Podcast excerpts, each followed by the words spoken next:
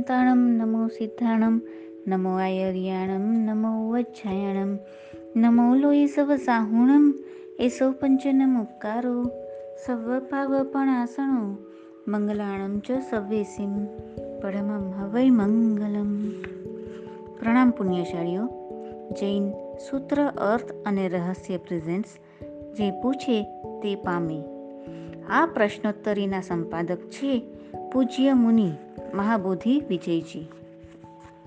Question seventy six Shri કેવલ જ્ઞાની મહાત્માઓને ધ્યાન અથવા આવશ્યક આદિક્રિયાનો કલાપ કરવાનો હોય?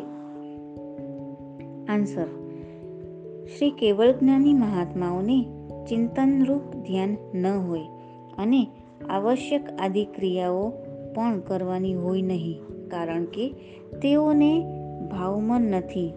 તેમજ ક્રિયાઓ કરવાનું કારણ પણ નથી. અર્થાત, કારણ વિના કાર્ય હોઈ શકે નહીં. શ્રી ભગવતી સૂત્રના અઢારમા શતકના દસમા ઉદ્દેશામાં કહેલ છે કે, અંશન આદિ તપ, અભિગ્રહ વિશેષ નિયમ, પ્રત્યુપેક્ષાદિ સંયમ, ધર્મકથાદિ સ્વાધ્યાય ધર્માદિ ધ્યાન. ષડવિધિ. આવશ્યક એમાંથી જો કે પરમાત્મા શ્રી મહાવીર સ્વામીજીને કંઈ પણ વિશેષથી સંભવતું નથી, તો પણ તેના ફળના સદભાવથી છે એમ સમજવું. અર્થાત વાસ્તવિક પ્રતિક્રમણાદિક હોય નહીં. Question seventy seven. અજીર્ણ કેટલા પ્રકારના છે? આન્સર પહેલું, જ્ઞાનનું અજીર્ણ. માન. બીજું, તપનું અજીર્ણ, ક્રોધ. ત્રીજું, ક્રિયાનું અજીર્ણ, પરનિંદા. અને ચોથું, અન્નનું અજીર્ણ, વિસૂચિકા. આ ચાર પ્રકારના અજીર્ણ છે. શ્રી પ્રશ્નોત્તર શતક નામના ગ્રંથમાં કહેલ છે કે, અજીર્ણ કેટલા પ્રકારનું? ઉત્તર છે, અજીર્ણના ચાર ભેદ. પહેલું, તપનું અજીર્ણ, ક્રોધ. બીજું, જ્ઞાનનું અભિમાન. ત્રીજું, ક્રિયાનું અજીર્ણ ઈર્ષા ચોથું, ભોજનનું અજીર્ણ, વિસૂચિકા. ક્વેશ્ચન સેવન્ટી એટ કયા કયા સૂત્રો પાંચમા આરાના અંત સુધી રહેશે?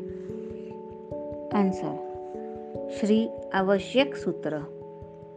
દશ વૈકાલિક સૂત્ર, નંદી સૂત્ર અને શ્રી અનુયોગ દ્વાર સૂત્ર.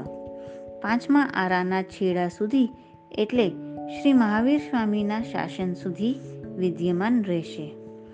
શ્રી તીર્થોદ્ગાલી પયન્નમાં ઉલ્લેખ છે કે, આ ભરત ક્ષેત્રમાં શ્રી મહાવીર સ્વામી પરમાત્માના મોક્ષ ગમનથી એકવીસ હજાર વર્ષ પર્યંત પહેલું શ્રી દશ વૈકાલિક સૂત્ર, બીજું શ્રી આવશ્યક સૂત્ર, ત્રીજું શ્રી અનુયોગ દ્વાર સૂત્ર અને ચોથું શ્રી નંદી સૂત્રજી અવ્યુચ્છિન્નપણે યાવત તીર્થમાં વરતતા શાસન પ્રભાવક એકાવતારી છેલ્લા યુગ પ્રધાન ભગવાન શ્રી ધૂપસહ સુરી સુધી વિદ્યમાન રહેશે.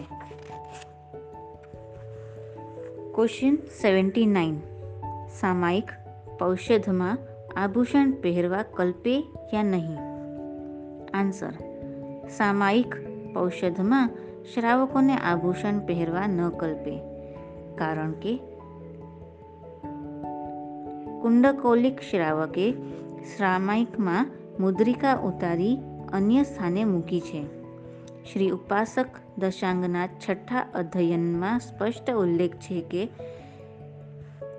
કુંડકોલિક નામા શ્રાવકે અન્યદા કાળે મધ્યાહન સમયે જ્યાં અશોક વાટિકા તેમાં જ્યાં પૃથ્વી શિલાપટ છે, ત્યાં જઈને મુદ્રિકા અને ઉત્તરાસણને ઉતારી પૃથ્વી શિલાપટ ઉપર મૂક્યા.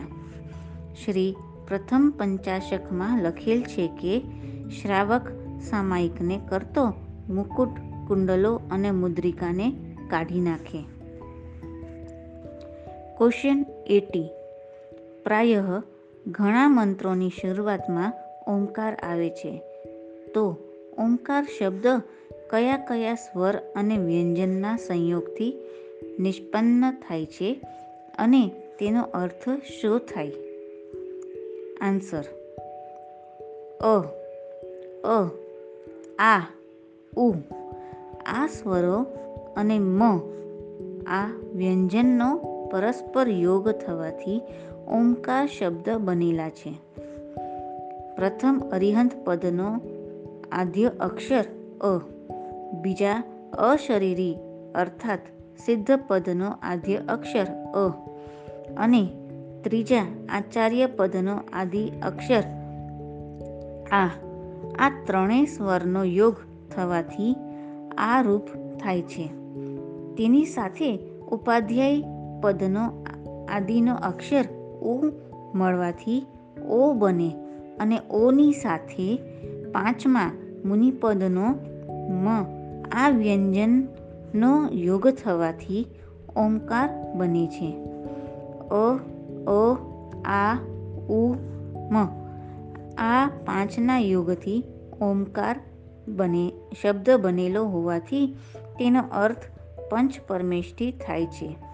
અર્થાત, ઓમકાર શબ્દ અરિહંત, સિદ્ધ, આચાર્ય, ઉપાધ્યાય અને સાધુ. આ પંચ પરમેષ્ઠી પદનો બોધક છે. હવે આગળના સવાલ જવાબ આપણે નેક્સ્ટ ઓડિયોમાં જાણીશું. જીન આજ્ઞા વિરુદ્ધ કાંઈ પણ બોલાયું હોય તો મિચ્છામી દુકડમ. પ્રણામ. અસ્તુ.